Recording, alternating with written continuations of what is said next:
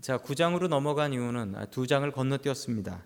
자, 7장, 8장은 어, 마침 뭐 살다 보니 이런 날이 있는데 어, 금요기도회가 큐티 큐티하고 본문이 막 같아지고 막 그렇습니다. 자, 큐티 책이 딱 그렇게 됐는데 예, 주일날 설교랑 겹쳐서 7장하고 8장은 넘어가도록 하겠습니다. 7장과 8장은 다윗이 성전을 짓겠다고 하나님께 약속하고 하나님으로부터 응답을 받은 내용이고 8장은 아, 그래서 다윗이 복을 받아서 다른 민족들을 정복하고 다녔다라는 내용이 됩니다. 자, 다윗이 어떤 복을 받았고 다윗은 어떤 사람, 어떤 믿음의 사람이었을까요? 자, 오늘 다윗의 모습을 통하여서 우리의 모습을 돌아볼 수 있는 시간이 될 수 있기를 주님의 이름으로 간절히 축원합니다. 아멘. 자, 첫 번째 하나님께서 우리에게 주시는 말씀은 약속을 지키는 사람이 되라라는 말씀입니다. 여러분 약속 잘 지키십니까? 약속 잘 지키십니까? 아, 저는 잘 지킨다고 생각을 했는데 저희 아이들이 제가 약속을 얼마나 안 지키는 사람인지를 아, 아주 신랄하게 비판을 할 때가 많이 있습니다. 왜 약속하고 안 지켜요? 이런 얘기 많이 듣습니다. 아, 지킨다고 지키는데 참 어렵네요. 다윗이 하나님께 복을 받고 든든한 나라를 이루며 살고 있을 때 어, 불현듯 부하들에게 이런 이야기를 했습니다. 자, 우리 1절 말씀 같이 봅니다. 1절입니다. 시작. 하루는 다윗이 물었다. 사울의 집안에 살아남은 사람이 있느냐? 요나단을 보아서라도 남은 자손이 있으면 잘 보살펴 주고 싶구나. 아멘. 여러분 아시죠? 성경에 성경에 친구, 우정 얘기할 때 제일 중요한 두 사람은 이제 다윗과 요나단 가장 많이 이야기합니다. 다윗과 요나단의 우정은 대단했다라고 하죠. 자, 다윗과 요나단, 다윗이 요나단을 생각해서 내가 요나단에게 약속했던 것도 있고 하니 내가 어, 요나단의 후손들에게 자비를 베풀고 싶다, 잘 돌봐주고 싶다라고 이야기를 했습니다.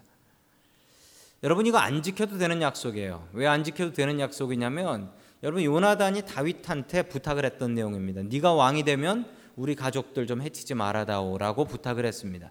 여러분 그런데 그 약속을 누구하고 했냐면 딱 둘, 둘하고만 했어요. 다윗하고 요나단하고. 그러니까 몰라요 아무도. 아무도 모르는 거예요. 다윗이 이거 난 몰라 하면 끝인데 다윗이 요나단하고 했던 약속을 지켜요. 여러분 이런 약속 안 지켜도 되는 약속. 여러분 이게 지키는 게 아주 껄끄러운 일입니다. 왜냐하면 대통령만 바뀌어 요번에 또 뭐 다 바뀌대요. 요번에도 국무총리도 바뀌고 다 바뀌더라고요. 대통령 바뀌면 다 바뀌어요. 맞습니까? 대통령 바뀌면 싹 다 바꿔버립니다. 대통령만 바뀌어도 내각 싹 다 바꾸는데 여러분 왕이 바뀌면 뭐가 바뀌는 줄 아세요? 왕이 바뀌면 싹 다 갈아치웁니다. 싹 다 갈아치워요. 전의 왕, 전 왕의 가족들은 다 끝난 겁니다. 그 나라에서 못 살아요. 자, 그러나 다윗은 약속의 사람이었기 때문에 하나님을 믿는 사람이었기 때문에 약속을 지킵니다. 우리 둘의 약속이 아니라 우리 둘의 약속을 하나님께서 보셨다. 하나님께서 보셨다. 그러니까 이 약속을 저버릴 수가 없다. 자, 다윗의 마음이었습니다. 여러분, 다윗은 약속을 지키는 사람이었습니다. 왜냐하면 하나님은 약속의 하나님이시니까. 여러분, 사람은 약속을 떼먹고 넘어가는 경우가 있지만 하나님은 절대로 그러시는 일이 없어요. 하나님은 약속의 목숨 거신 분이십니다. 그래서 여러분 성경책도 뭐라고 합니까? 신약과 구약이라고 합니다. 약속이죠. 옛날 약속, 새로운 약속. 약속이라는 얘기입니다. 하나님은 약속의 하나님이십니다. 하나님은 약속의 목숨 거신 분이십니다. 그 약속 지키시려고 본인이 직접 사람의 모습으로 오셔서 십자가에 매달리시기도 하셨습니다. 여러분 우리가 하나님 믿는다면 우리도 약속의 사람이 되어야 합니다. 여러분 약속 지키는 사람 되십시오. 사소한 약속이라도 자신의 말에 책임을 지고 그 말대로 살아가려고 애쓰는 사람 되십시오. 하나님 닮은 사람, 다윗 닮은 사람 되십시오.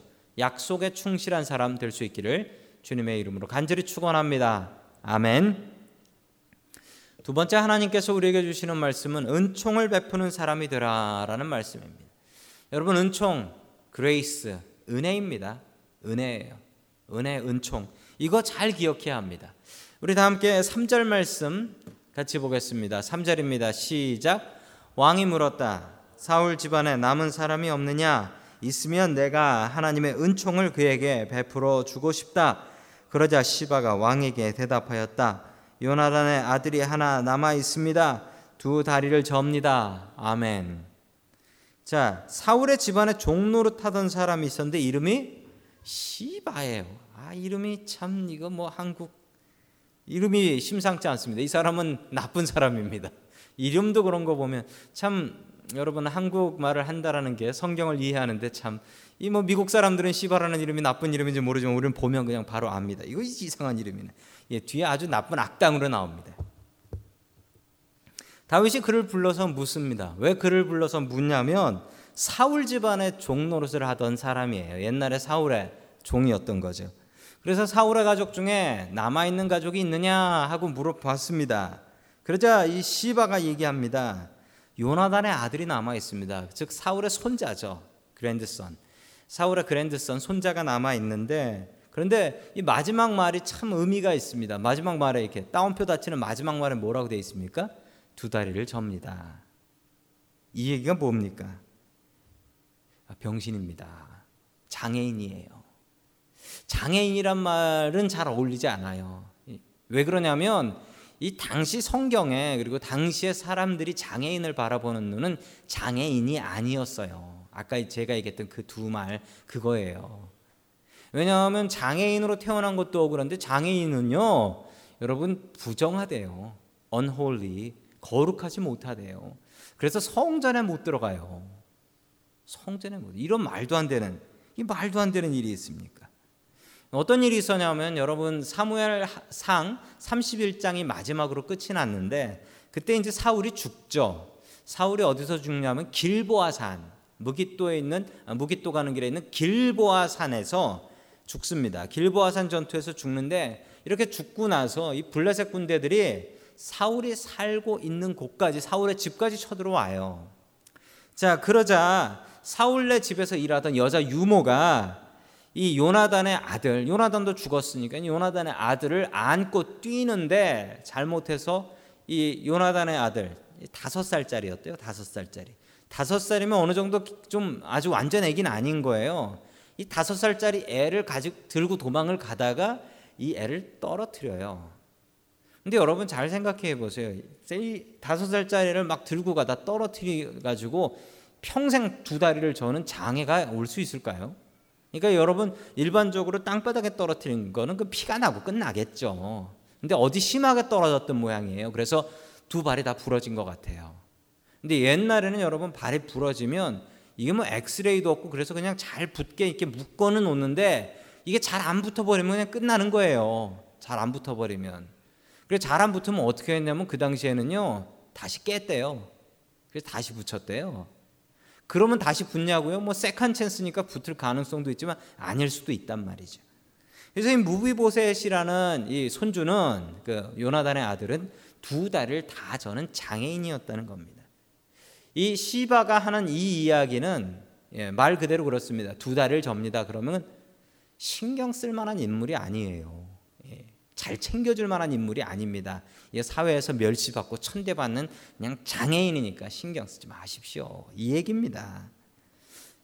자, 이 무비보셋도 그 후에 다윗이 자기에게 은혜를 베풀겠다라고 얘기하니까 무비보셋 입으로 이렇게 얘기합니다. 자, 그 손주가 무비보셋인데 같이 8절 말씀 읽습니다. 시작. 무비보셋이 엎드려 아뢰었다. 이 종이 무엇이기에 죽은 개나 다름없는 저를 임금님께서 이렇게 돌보아 주십니까? 아멘. 자, 무비보셋이 자기에게 은혜를 베풀겠다는 거 땅에 탁 엎드려 가지고 하는 말이 이 종, 뭐 종은 당연합니다. 왕이 모든 걸 가지니까 종이라고 하죠. 그런데 그 다음에 나오는 뭐라고 얘기합니까? 뭐 같다고? 죽은 개 같다. 여러분 죽은 개를 뭐 했습니까? 이해가 안 되시죠? 한국 사람들은 이 말이 또 이해가 안 돼요. 왜냐하면 죽은 개는 잡아 먹을 수가 있기 때문에. 그렇지만 다른 민족들은 죽은 개는 정말 아무짝에 쓸 데가 없죠. 개는 살아야 되는데 죽은 개는 쓸 데가 없다. 두 다리를 저니까 죽은 개 같은 인생이라는 거예요. 이거 딱 맞는 말이에요. 이스라엘 사회에서 이 두 다리를 저는 인생은 성전 한 번도 예배당 한 번도 제대로 들어가 보지 못하는 그런 불쌍한 인생이에요. 그런 불쌍한 인생. 자, 그런 불쌍한 인생을 왕이 데려다가 왕이 데려다가 재산 주고 입혀 주고 먹여 주고 다윗과 같은 상에서 밥까지 먹게 해 준다라고 이야기를 합니다. 여러분 그 은혜를 아니까 무비보셋이 말도 안 되는 은혜라고 이것을 고백하게 됩니다. 자 계속해서 7절 말씀 같이 봅니다. 시작. 다윗이 그에게 말하였다. 겁낼 것 없다. 내가 너의 아버지 요나단을 생각해서 내게 은총을 베풀어 주고 싶다. 너의 할아버지 사울 임금께서 가지고 계시던 토지를 너에게 모두 돌려주겠다. 그리고 너는 언제나 나의 식탁에서 함께 먹도록 하여라. 아멘. 자, 처음에 말을 시작할 때 겁낼 것 없다. 그러니까 무비보셋이 겁을 먹고 왔다는 얘기죠. 왜 겁을 먹고 왔을까요? 무비보셋이 겁을 먹은 이유는 죽을까 봐요. 죽을까 봐. 왕이 갑자기 자기를 찾는다고 합니다. 뜬금없이. 그러면 무비보셋은 당연히 생각하는 게 내가 전 사울 왕의 손주니까 나를 잡아 죽이려고 하는구나. 왜냐하면 그건 당연한 일입니다. 당연한 일이에요. 왕이 바뀌었으니까 그 전의 왕, 왕족은 다 죽는 게 마땅합니다. 자, 그런데 다윗은 예, 무비보셋을 불러다가 사울 왕이 가지고 있었던 땅도 모두 주겠다. 그리고 더한 것은 왕의 식탁에서 매일매일 밥을 같이 먹는 아주 대단한 권세를 주겠다. 여러분 아까 말씀드린 것처럼 장애인은 언홀리 부정한 사람들이다 라고 당시 사람들은 생각했습니다. 그런데 그 부정한 사람하고 매일 밥을 같이 먹는다. 여러분 예수님께서 창녀들과 그리고 세리들과 식사할 때 사람들이 뭐라 욕했습니까? 아니 그 부정한 놈들하고 왜 밥을 같이 먹냐고 부정해지게. 그 욕을 먹었어요. 다윗이 그 욕을 먹는 거예요. 그런데도 불구하고 밥같이 먹겠다. 여러분 다윗이 왜 이렇게 했을까요? 다윗이 은혜를 알기 때문에 그래요. 다윗은 그레이스를 알아요. 다윗이 뭘 아냐면 다윗이 내가 정말 보잘것없는 이세네 집의 여덟 번째 정말 고와 같이 자란 그 아들인 걸 그걸 알아요. 다윗이. 그런데 그 다윗을 뽑아 가지고 왕 시켜 주신 그 은혜를 알아요. 그러니까 무비보셋도 정말 가치 없는 벌레 같은 인생이고 죽은 개 같은 인생이지만 다윗이 데려다가 밥 먹여주고 먹여주고 입혀주고 씻겨주고 재상 돌려주는 거예요. 여러분 은혜를 받아본 사람은 은혜를 아는 사람은 은혜를 베풉니다. 여러분 그렇죠? 은혜를 경험해 본 사람은 다른 사람에게 은혜를 베풉니다. 여러분 여러분 자신이 주님께 은혜를 받은 것을 알고 기억한다면 여러분들은 다른 사람 용서해 주고 다른 사람에게 은혜 베풀어야 합니다. 여러분 그게 은혜를 아는 사람이에요. 다윗은 은혜를 아는 사람이었습니다. 은혜의 사람이었기 때문에 은혜를 베풀었습니다. 우리들도 주님께서 주신 은혜가 있습니다. 죽을 인생 살려서 천국 백성 만들어 주셨으니 그보다 그 큰 은혜가 어디 있겠습니까? 여러분 그 큰 은혜 다른 사람에게도 베풀면서 살아갈 수 있는 저와 여러분들 될 수 있기를 주님의 이름으로 간절히 축원합니다. 아멘. 마지막 세 번째 하나님께서 우리에게 주시는 말씀은 포용의 사람이 되라라는 말씀입니다. 포용의 사람이 되라. 아, 무비보셋이 처음 다윗에게 왔을 때 무비보셋이 덜덜 떱니다. 그 이유가 당연한 것이 여러분 왕이 바뀌면 전에 왕족은 다 죽입니다. 왜 죽이냐면 여러분 죽여야 됩니다. 안 그러면 반란을 일으키는 사람들이 요 요번 주에도 저 태국에서 쿠데타 일어났잖아요. 쿠데타 일어나고 나서 국왕한테 가서 이거 허락해 달라고 이야기합니다. 여러분 그렇게 왕족은 힘이 있습니다. 만약에 지금 왕이 마음에 안 든다. 그러면 옛날 왕족을 데려다가 왕을 바꿔 버리는 거죠. 왕족은 따로 있으니까요. 왕은 아무나 하는 게 아니니까요. 자, 그렇기 때문에 왕이 바뀌고 나면 그 전에 있었던 왕의 가족은 다 죽입니다. 하나도 빠짐없이. 다 죽여야 돼요. 유배를 보내버리든지 죽여야 돼요. 그렇지 않으면 나라가 불안해지죠. 반란이 일어나게 되는 겁니다. 자, 9절 말씀 같이 봅니다. 시작. 다윗 왕은 사울의 종 시바를 불러서 일렀다. 사울과 그의 온 집안이 가졌던 모든 것을 내가 이제 너의 상전의 손자인 무비보셋에게 주었다. 아멘. 자, 사울 왕이 가졌던 것은 지금 누구의 것이냐면 다윗의 것입니다. 왕의 것은 왕의 것이 되니까 다윗의 것입니다. 그런데 그것을 내 것이다 하지 않고 무비보셋에게 다 줍니다. 여러분 잘 생각해 보시면 여러분 사울이 어떤 사울입니까? 사울은요 미친 미친 짓 하면서 자기 죽인다고 15년을 따라다녔던 정말 미치광이었고 그리고 화가 난다고 자기 장인이었는데 주었던 딸을 어, 마음에 안 든다고 다른 남자한테 주어버린 아니 그런 가정을 파괴한 미친 장인 아닙니까? 여러분 사울에게 함부로 했다고 그리고 사울의 후손들에게 함부로 했다고 이스라엘 사람들이 누가 뭐라 하겠습니까? 뭐 당연히 그래도 싸다. 다윗이 당한 거 생각하면 사울은 정말 미친 왕이었다. 이러지 않겠습니까? 그런데 여러분 다윗이 사울을 용서합니다. 다윗이 사울을 용서해요. 그리고 그 후손들한테 아주 잘해줍니다. 다윗은 포용의 사람, 포용의 사람이었어요. 배타의 사람이 아니라 포용의 사람이었습니다. 적을 감싸 안는 사람이었어요. 여러분 심지어 다윗의 부하 중에는요 블레셋 사람들도 많습니다. 여러분 우리아라는 사람 그 사람은 헷 사람 히타이트 사람이었어요. 여러분 다윗은요 다윗의 힘은 포용하는 것이었어요. 외국인 심지어 블레셋 사람도 데려다가 군인으로 써요. 근데 그래서 블레셋도 공격을 하긴 하지만 여러분 다윗은 포용하는 사람이었습니다. 여러분 어떤 사람들이십니까? 나는 한번 나한테 한번 찍힌 사람은 끝이야. 여러분 이렇게 생각하십니까? 여러분 포용의 사람이 되어야 합니다. 우리가 성령의 사람이 되면 예수 믿는 사람이 되면 주님께서 우리를 안아 주신 것처럼 우리도 다른 사람을 안아 줄 수 있어야 합니다. 여러분 이렇게 해서 다윗이 어떻게 나라를 이끌어 나아갔을까요? 여러분 다윗의 아들 솔로몬이 왕이 되었습니다. 솔로몬은 나라를 완전히 우상 숭배해서 말아먹었습니다. 자 그리고 솔로몬의 아들 르호보암 때 나라가 두 쪽에 나죠 남북으로. 여러분 그런데 남북으로 두 쪽이 날 때 이 남쪽을 남유다라고 부릅니다.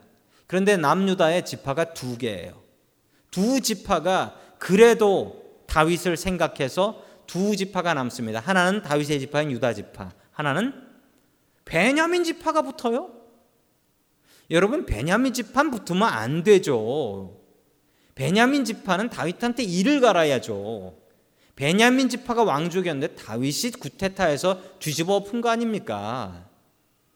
불, 베냐민 지파 붙으면 안 돼요. 그런데 베냐민 지파가 다윗의 편에 붙어요. 누가 잘했을까요? 다윗이 포용의 사람이니까. 다윗이 무비보셋한테 한 거 봐라. 다윗이 우리한테 한 것을 봐라. 여러분 원수될 사람이 자기를 돕는 친구 되었습니다. 포용의 사람의 힘입니다. 여러분 감싸 안는 사람 되십시오. 여러분 나름대로 기준 정하고 사람을 끊고 맺고 이러지 마십시오. 다윗은 자신의 원수도 감싸 안아서 끝내 나라를 지킨 사람입니다. 여러분 다윗처럼 포용의 사람 될 수 있기를 주님의 이름으로 간절히 축원합니다.